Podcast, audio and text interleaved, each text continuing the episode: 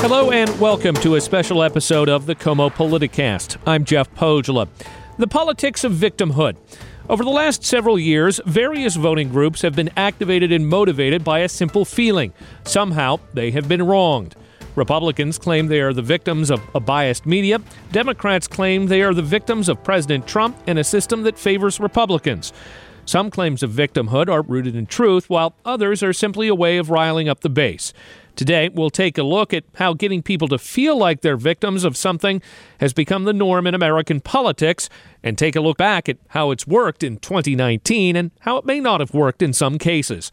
And to begin, I'm joined by ABC's political director Rick Klein and chief White House correspondent Jonathan Karl. Actually, the, the subject makes me think of a book written by Charlie Sykes, who, of course, is a prominent uh, conservative uh, radio host in Wisconsin and now a prominent critic of the president. But he wrote a book uh, way back in, like, gosh, it probably goes back to the 90s uh, uh, called A Nation of Victim, Victims and if I remember the if I remember the subtitle, it was everybody's a victim and nobody's responsible, which I kind of like.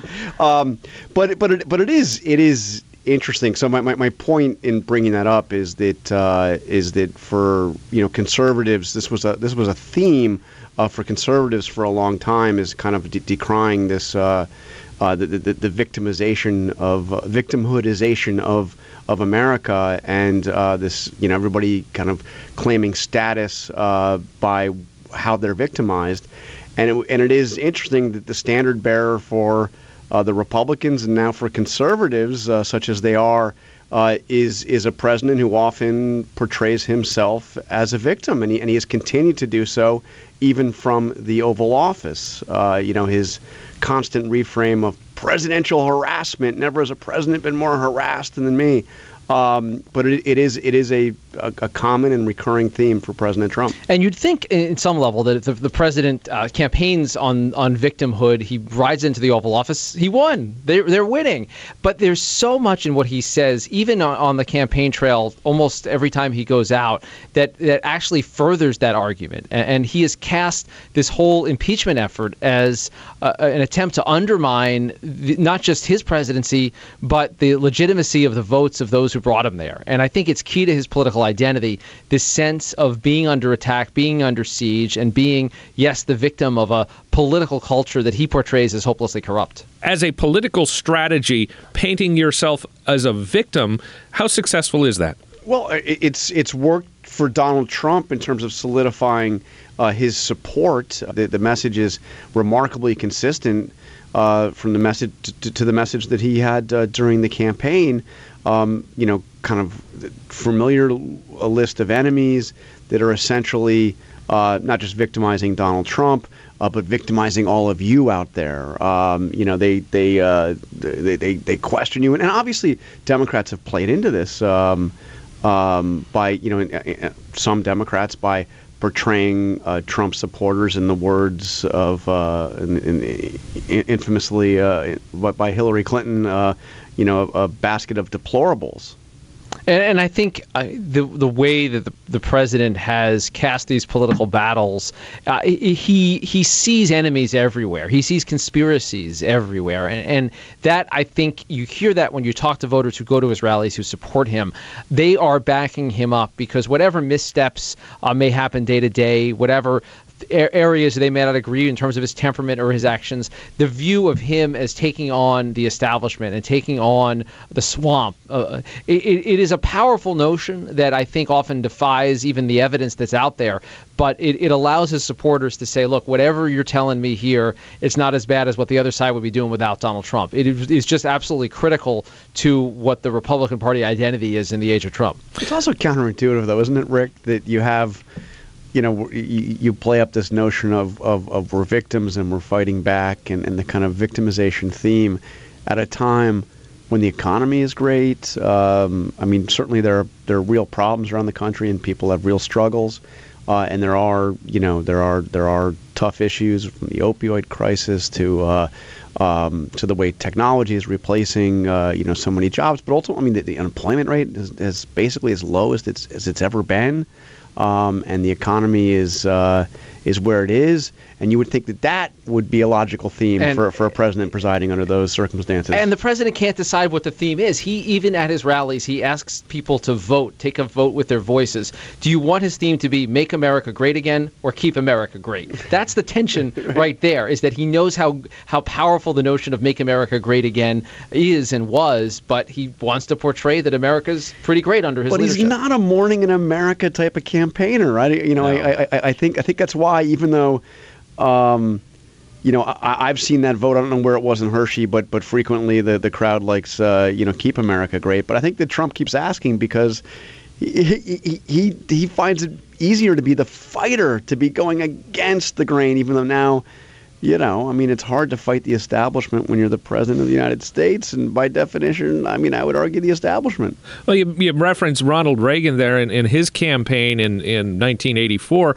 It seems that politics has, has shifted so much in the last 10, 15 years, or you could even argue in the last four years, from an optimistic view of America to a pessimistic view of America, and, and how many victims can you rally to the polls as opposed to how many voters and supporters you can rally to the polls.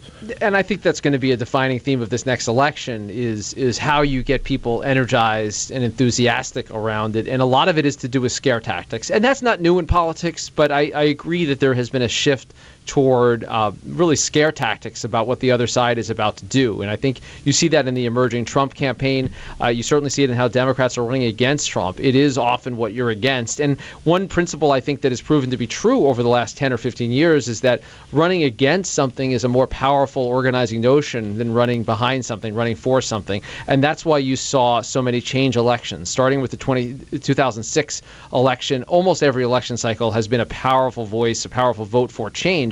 And I think it's because the grass is kind of always greener. Putting 2020 aside for a moment, the use of victimhood in political campaigns has proven effective over and over again. But why? What is it about being a victim that motivates so many people? We'll try to answer that question from a psychological perspective after this.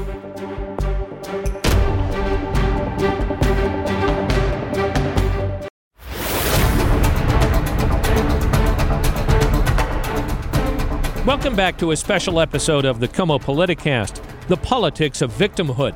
So far, we've examined how President Trump was able to win by making his supporters feel like they were victims of the system, and how Democrats are starting to respond in the 2020 campaign. But what is the psychological basis for such a strategy? I'm joined now by Mark Alan Smith, professor of political science at the University of Washington. Well, I think there are a couple of phenomena that come together here that are broader than just the politics of, of victimhood. And it relates to just how we are as human beings, how we're wired through our evolutionary history. Um, so, for one thing, we are more attuned to negative events than positive events of the same magnitude. And we're also more attuned to the prospect of losing something than of gaining something. So, imagine some little kid, um, you know, boy or girl, happens to have a cookie. When they acquired the cookie, they were probably pretty happy to grab that cookie. Now imagine that it is in their hand, they're preparing to eat it, you take that cookie from them. Imagine the reaction upon losing the cookie is going to be greater in absolute value in terms of their pleasure as well as the amount of, of noise they generate indeed. compared to when they gained it in the first place. And as adults, you know, we're not immune to those that same phenomena. We we are going to fight harder to protect what we have, and we are more attuned to negative events and emotions than to, to positive ones. And I think that's going to feed into the to the victim uh, appeal. And, and one of the things that, that I've I've seen, particularly, or at least in, in my analysis of things, is the 2016 election in which Donald Trump was elected. He was successful based on getting his followers to feel victimized, whether it was uneducated whites, which he won by a, a large margin, uh, or you know the the middle class, or you know the manufacturing sector. They were all the victims of a political system or an economy that wasn't working for them as well. He was able to activate those voters. Yeah, that's that's right. And I think Hillary Clinton was just a terrible matchup for that kind of rhetoric because Trump was going to people saying, You're getting shafted. Who's shafting you? it's the coastal elites, it's China, it's bad trade deals, it's the immigrants, it's the minorities. So it, it's this cluster of of you know political forces that he would say to people, that's who's who's shafting you. Meanwhile, Hillary Clinton's message was, you're not getting shafted. You're doing just great. Well, a lot of people right now they don't feel like they're they're doing great. Um, partly that's just a, a, bit of a national malaise, and that we went from you know the, the sole superpower in the 1990s, where you know the rise of China, and now just just the general sense in the country is we're not as dominant as we once were, and a lot of people, frankly, are struggling economically. Um, they have difficulty, you know, paying the bills on a, on a month to month basis, and and uh, have difficulty paying for health care and, and, and child care and all kinds of other other expenses. And so in a climate like that where a lot of people don't feel like they're doing well, Trump gave them a message of here are the people to blame. Hillary Clinton had nobody to blame. Whereas I think in retrospect, had Bernie Sanders been the candidate for the Democratic Party, he would have told people it's the 1%. It's the super rich. That's who's shafting you. They're outsourcing the jobs. They're keeping more of the profits for themselves. They're not paying higher wages. You're getting shafted, and that's who's doing the shafted, the shafting. Whereas um, Clinton, she just had no answer for for Trump's uh, message on that score. For a political candidate, for regardless of what office happens to be president or dog catcher down at the local level, does it help to have an enemy? Oh, I think so and that ties into what we started with with uh, you know negativity bias and bias uh, toward protecting what you have versus what you're trying to gain. And so if you can go go to someone and say you're under threat, your way of life is in danger, there are people coming to get you and we need to stop them. That, that's a very powerful message. And compare that to going to someone to say, You're doing pretty well and I'd like to make it so that you do better. Well, I mean, it's not a bad message, but that's just not going to be hmm. as potent as one that tells someone you're a victim, you're under threat right now, there are people coming after you, and we need to go and stop them right now. But didn't that more positive aspect of campaigning that you're doing okay and, and we're on the right track, didn't that work in 84 with Reagan? It's morning in America and we're back on track? Yeah, it certainly did. And I think this kind of ties into some of the other things we, we talked about earlier where um, just kind of the whole mood of the country has has shifted, and so the victim approach where you as a political leader try to mobilize people on grounds of them being victim that's going to work better now than it used to uh, why is that? But why, why now? Why are we seeing more of it? I mean, I don't have a complete answer, but I think part of it is just the, the sense of America, our, our self image. We're, we're a lot less confident in a country as we used to be. Um, and then if you break that down to the individual level, um, if you look at, uh, for example, data on how likely people are to do better than their parents economically. So there's an economist at uh, Harvard named Raj Raj Chetty. I don't know if you're familiar with his work mm-hmm. at all, but he. Uh, um, somehow was able to get a, a large body of, of like tax returns and multi generational, and able to show that if you were born earlier in the 20th century, you were extremely likely to do better than your parents. But by the time we get to people born, say, in the 1980s, so people who today would be, say, in their 30s, it's like a 50 50 shot. So the, the amount of upward mobility in this country really has dropped. And if a lot of people are feeling they're not doing as well as they would like to be doing, that opens them up for this message of you're a victim, somebody's cheating you, let's go after the people who are cheating you. With as successful as Donald Trump was in 2016 in using a victimhood strategy, would the Democrats be smart to try something similar in the coming year? We'll take a look at that when the KOMO Politicast continues in just a moment.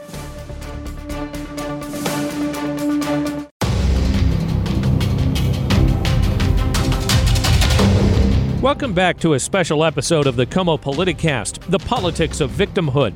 As 2019 comes to a close, the political world is looking ahead to the 2020 election. The campaign is already underway and has been for some time. The Democratic Party, though, still reeling from its loss in 2016, is vowing to do whatever it takes to beat Donald Trump. But are Democratic voters willing and able to see themselves as victims? And is rhetoric enough to win an election? Once again, Professor of Political Science Mark Alan Smith the rhetoric matters, but it also has to resonate with people. So you you can't create rhetoric out of out of whole cloth. There has to be something there that you're tapping into. So I think it's really an, an uh, iterative dynamic between people's actual experiences and then what political leaders are on the scene to mobilize those experiences to articulate them for people. Um, I mean, I find it interesting that people are actually less likely to call themselves victims than you would think from the political campaigns. So a lot of the, the so-called you know Trump voters who are mobilized on grounds of of you know the, the white working class and you're getting shafted by trade deals and immigrants and minorities and so on, they didn't necessarily always think of themselves as victims. But when Trump comes along and articulates that message, they would resonate to it. Um, so I think both the the experience and the rhetoric matters. They they work in tandem. And then as we head into the 2020 election, we've got this wide field of Democratic candidates. It almost seems like every one of them is trying that strategy. They're the victim of Donald Trump. They're trying to activate voters. Do you in in that sense? Do you think that that's going to work? Because certainly it's as we've talked about before, it's polarized the nation. Yeah, I think that's probably their be- their best strategy because for one thing, it's really hard to govern this country. I mean, Obama found that out during his two terms in office. Trump is finding that out during during his term. It's a lot easier to mobilize against something than to mobilize for something. So as long as Trump is there at the top and and you know he's sitting on approval ratings of you know forty percent, forty two percent, something like that, most of the country actually is not a, not a, uh, approving of him. Uh, if you can just say Trump's selling the country down the toilet. We need to get rid of Trump. That's actually a, a pretty decent message. But if a Democrat were to win, now now the shoe's on the other foot, and you actually have to have a positive agenda of your own. And right now, I'm not seeing a whole lot of that from from most of them in terms of how are you going to you know turn this around if you do manage to, to, prevail? Do you see anyone in in the field who's really playing up this strategy? I mean, they're all kind of dancing around that. I would say none of them are are doing that anywhere near the extent to which Trump did in 2016. Um, they're they're definitely mobilizing on an anti-Trump message, but not really a anti-victim message. They're not trying to tell people, "Hey, you're you know you're a victim, and we need to we need to to, to come at you." Um, I mean, at least they're not using that language overtly. Maybe it's it's kind of there in the, the background, and some of their policy proposals might be designed to, to deal with that. So something like a you know national health uh, healthcare plan that's designed to relieve mm-hmm. in, in the insecurity that a lot of people feel about unpayable health care bills. And of course, there's a larger debate about how do you pay for that. Mm. And Elizabeth Warren's gotten into uh, trouble on, on, on, on that score. The Democrats seem to use that strategy more than the the Republicans in that they're the victims of a systematic injustice. Is that fair? Right. Yeah, I think that's fair. The, even if they're not using the term quote victim, they are talking about injustices. They are talking about, you know, immoral policies and practices and institutions.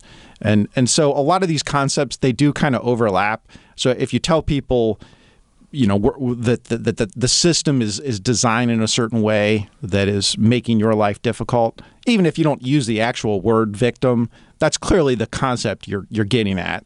And so i do think a lot of these appeals even if they don't foreground that kind of rhetoric, at least it's it's it's present there, and that's part of why it is is resonating and working. Mark Alan Smith, professor of political science at the University of Washington. We're going to take a quick commercial break, but when we come back, we'll talk about how both parties have played the victim over the past year, both in national politics and some closer to home. All of that when this special edition of the KOMO Politicast continues after this.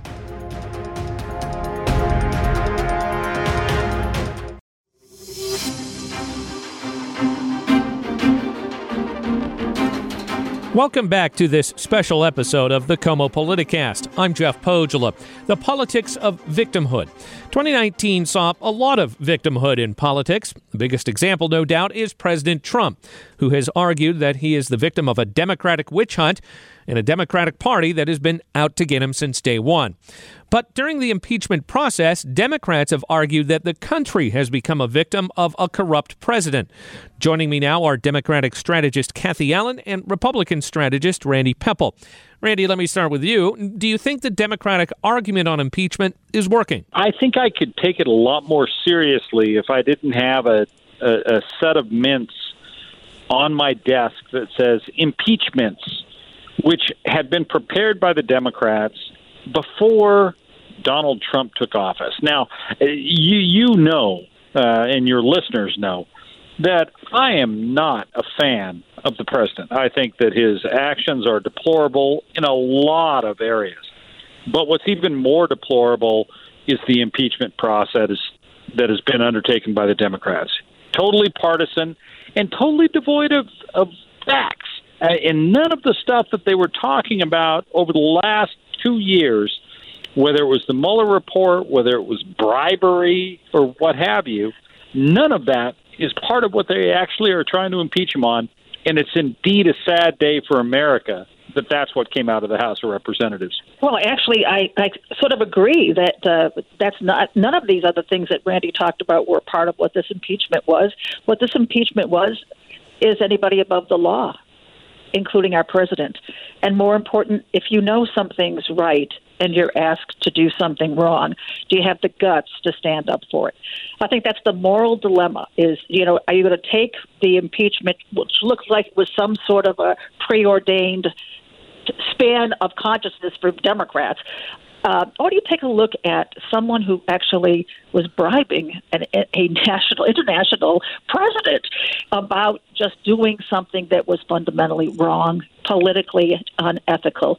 And more importantly, it's just a matter of now, as we play this out, does it continue to bog the American public down more out of sheer boredom and insider stuff? Well, the Republican criticism of this, and Randy, you touched on this, has been that the Democrats have been wanting to impeach the president since January 20th, 2017. Certainly some of them have, but there wasn't really any serious discussion of it within the, the higher ranks, at least that not that we're aware of, until this issue of, of Ukraine hit. Is that fair? Is that a fair criticism of the Democrats? It's a completely fair criticism. And again, not because of the president's lack of uh, of, of uh, uh, civility, his lack of good conduct. But the Democrats have been trying to do this all along, and and the fact that it took this phone call in July, the day after Robert Mueller himself testified on Capitol Hill, that they finally found the hook that they could hang impeachment on doesn't matter. They've been trying to do this all along, and that's what's sad about this process is it devolved no, into why a is that complete, sad? If, if you get to the point where somebody you've hated for a long time is turning around, deciding that you know they finally found you with the you know with the backroom key to the bank? Do you really think? Cathy, this is not different? a backroom key. This is this is something the Democrats have been looking for the entire time. There's no backroom key here. Is, is Donald Trump somebody they don't like? Absolutely. Does he behave in a manner that I would want a president to behave in? Absolutely, he does not. But for the House of Representatives to vote on a straight party line vote for impeachment is sad for the House of Representatives. But as a political strategy, how does playing the victim work? Does it help or hurt? As we head into the 2020 campaign, I'm sure the president will again play that card now that he has been impeached, largely along party lines. You know what really hurts, you guys? Women. When a woman actually plays the victim card, she's out she is out. You're not going to see the Warrens of the world do that. Even if a woman has had breast cancer, if a woman has had a major um, operation, uh, she has to keep that quiet because if there is a perception of weakness on her part, anything to do with victim, they abandon. You don't want a victim standing there defending you. You, you know what, Cathy? That have lead the charge. because Hillary Clinton played the victim card over and over in the 2016 campaign. I think well, the it certainly problem helped is, her, is didn't if it? you play the if you play the victim card, most people have gone through times in their lives when they've been the victim, they've been the person who's victimized, I guess. And they they just don't see it as a reason for why you should vote for someone because they've been the victim or that you should support them through their victimhood. And too often it's played in Washington D.C is you know victimhood is you know it's like patriotism is the last refuge of a scoundrel. That's what the victims do is when you've got your back against the wall and you've got nothing else to do you say i'm the victim here. And that's what trump's doing and it's disgusting. And yeah, but you I, see I, it on both sides he's a victim. of the that's aisle the problem. I'm not sure randy. I think well maybe there is a difference when you've got a bully guys with a very, I would say, not only big profile, but this, you know, hunk of a huge guy that's sort of like, you know, killing everything in sight. I just don't see it. I the, I know for Rob. women it or young people it plays against them if people think that they oh oh poor pitiful me oh I haven't been able to get anything out of this. I think it plays against them and people just use it as a metaphor for how effective they will or will not be if elected. But didn't using that strategy work for the president in 2016? He was able to say to his supporters, "You're the victim of a corrupt system, and and we're going to change that." I don't think that that that's a victim situation. I think that that's more of uh, just the use of words. Victim means uh, everybody thinks you were dumped on, or at least there's a general appearance that you were. I think that when it comes to that, you say it's it's government. That's too vague for people to think that you're you're definitely you know you've been victimized. Now, have you been left out of the circle for funding and equal treatment? Probably, but victim. Eh, no, that's a more emotional and more personal status. That's Democratic strategist Cathy Allen and Republican strategist Randy Pepple. When we come back, we'll take a look at how victimhood played into the two biggest local stories of 2019 the Seattle City Council elections and Initiative 976. When this special episode of the KOMO Politicast continues after this.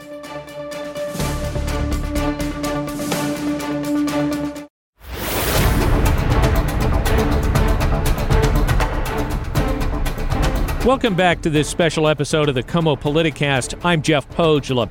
2019 saw a lot of victimhood in politics, even here in the Northwest.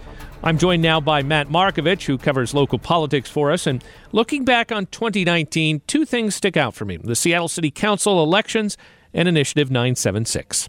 Seattle City Council, I mean, that got really heated. You had, what, 53 candidates running at some point uh, in the primary. That got whittled down to 14 for the seven open seats. And uh, I, I saw in many of the campaigns, victimhood you know you're the victim of, of a corrupt system and elect us we're going to change it and it, that was a kind of a theme of the campaign was it not Well, I think it was uh, it was more of a sea change. I always use sea change of a city council with seven open seats and uh, so much frustration with the city council over the several years dealing with homelessness and crime.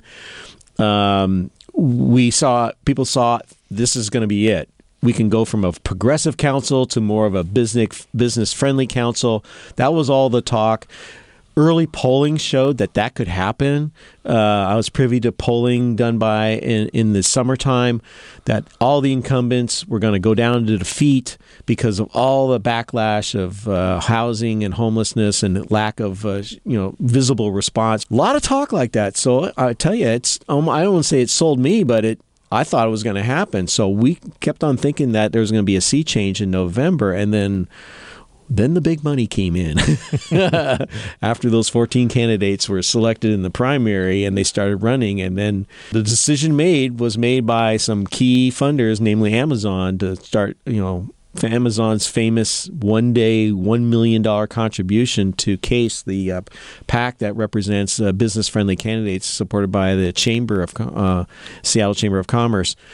Um, I think that that was a pivotal point for a lot of swing voters. well and it, and it gave the shama sawants the uh, lorena gonzalez's of the world an enemy to point to because Shama Sawant in particular has been saying to Seattleites, "You're the victim of Amazon. Amazon's done all of this to you." That gave them the enemy. Yeah, they've been saying that they brought that argument up right front and forward that Amazon's been profiting off uh, Seattle for a long time. And yes, it's been bringing big salaries here, but it's been driving a lot of the housing prices up. And that's happened everywhere where there's a tech hub like San Francisco.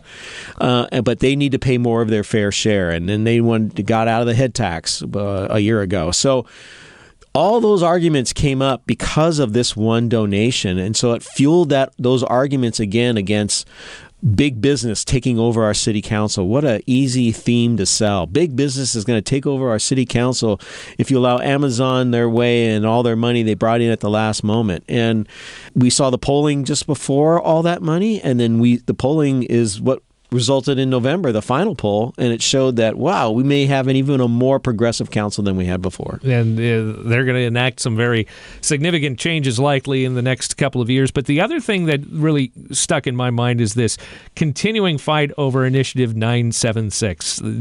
The battles of Tim Eyman, as someone once said, this was uh, his first initiative back in 1998. He's brought it up a couple of times after the legislature, after its uh, requisite two years uh, redid it, and uh, now it, it, looks like this one's uh, headed for the state supreme court again, mm-hmm. and may get struck down once again. But uh, this is nothing new. But uh, Tim Eyman's back at it, and this time he's running for governor. Yeah, I think uh, that's an also ran. I'm a skeptic. I'll put it right out there that he can get enough of Eastern Washington to support him, even though he's the rallying guy to lower their taxes. Uh, the car tabs in Eastern Washington are a heck of a lot lower already than people who that they pay on Western Washington, and this is where all the high car tabs are, and with the additional fees.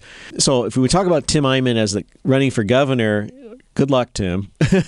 um, but uh, as for Initiative 976, you know whether it will stick. Um, you know, I the, it, it, you would think it won't uh, because they're going to go after the ballot title, which was written by the Attorney General. Tim Eyman's been saying the Attorney General is biased. He doesn't want to defend 9976. He doesn't want to, he doesn't support it yet in in the court he has to support it. So there's a lot of different battles going on here. The uh, the issue needs can't be heard in King County because King County overwhelmingly supported uh, excuse me, tried to defeat I 976 in the ballot, uh, one of six counties that voted against it. The other 33 counties in the state voted for it. They wanted car tabs. So um, it's going to be debated. I think going forward into 2020 is what will the state legislature do? There was talk about having a special session before they convene in January. That's not going to happen. Uh, so, will state lawmakers, in their s- small amount of time, this is a, not one of those long sessions, this is a short one, will they dedicate time to try and fix I 976 and its ballot issues? This is uh, something that has often pitted east against west. Uh, you know, mm-hmm. ha- having grown up on in, in eastern Washington and then moved over here, there is, I, I would say, the sense on the other side of the mountains that they're all victims of Seattle politics mm-hmm. and that Seattle dictates everything. And there's this profound hatred uh, amongst a lot of people of what Seattle and Olympia does. And uh, Tim Eyman certainly has tapped into that with the issue of $30 car tabs over the last 20 years. And I think the argument that voters say doesn't matter touches a lot of people and i think that even crosses r's and d's right there that if you if the voters voted one way in a state on initiative that's the will of the voters and that's a very strong argument regardless of the financial impacts it's going to have on the state. This is what the voters said. Now, if you need to fix it, legislature, go ahead and fix it. If you want to undo it, the courts have to do that. But take it like it is. This is what the the vote of the people. It's almost like the you know Eastern Washington we know is uh, primarily Republican, and the Republican argument for Trump is, hey, it was the voters' will. He is our president. You can't just take it away from him because you don't like him. You have to follow the voters' will. In the same way, that same those same arguments can be used for I nine seven six. You know, it was the voters' will. That's what should be the precedent first. Then work on that. You know, if you want to change it so that you can have car tab fees higher, then do it then. But start with I 976 because that was the voters' will. And that's a very strong argument. Do you think Tim Eyman is getting more people to his cause with this fight? I think on that basis, yeah, because he's hammering that one, that one, uh, call it applause line. It's very easy to understand. You know, they the, the politicians, primarily the Democrats, are ignoring you, the voters' will. They're ignoring you. We know what you said. It's a very simple argument. And it, that can resonate with a lot of people. And it can resonate, it'll definitely resonate in Eastern Washington, where they overwhelmingly supported I 976. Now, there are some people you can argue, and I'm just speculating here that uh, some middle of the road people say, yeah, I. Uh, vote a vote is a vote. We should honor every vote that's taken. I mean, we do it with some elections. Why can't we do it with I nine seven six? So he's tapping into that factor right there, and so I think he'll get some mileage with that. Do you think that is enough to have him give him a good run at the governorship? Because as it stands right now, he's the biggest name on the Republican side running against Jay Inslee. You have uh, Loren Culp, the mayor or a police chief of the town of Republic, who's running on a pro-gun campaign, and then you have Phil Fortunato, uh, the state representative uh, or state senator Phil Fortunato, who's also running on a similar pro-gun campaign. but but they don't have the financial campaign baggage that Tim Eyman has. I think if he's serious about what's going to happen, his opponents as well as the media are going to dive deep into the the laws, the you know the the shenanigans you can call that he's done with his money and to finance his campaigns and what he's done personally to tap into his campaign funds and what that's what the attorney general is accusing him of. So he's going to that's going to be scrutinized big time.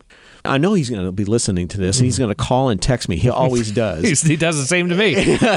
but is he a man of shenanigans, or is he credible? I mean, mm. uh, it's, it's, that argument of how thick is your skin, how how how, how much of a stand-up guy you are, and that's where he's going to have to really fend for himself and, and fight for that because he's got the tone of a lot of voters they like. You know, cut. I don't want to pay any more taxes.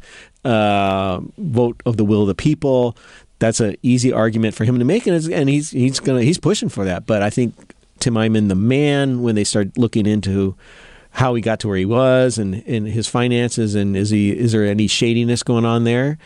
I think that's what's going to really undo him. Well, and uh, it'll certainly make for a very interesting 2020. Matt Markovich, thank you so much as always. You're welcome. And as we wrap up, think about one question What is victimhood?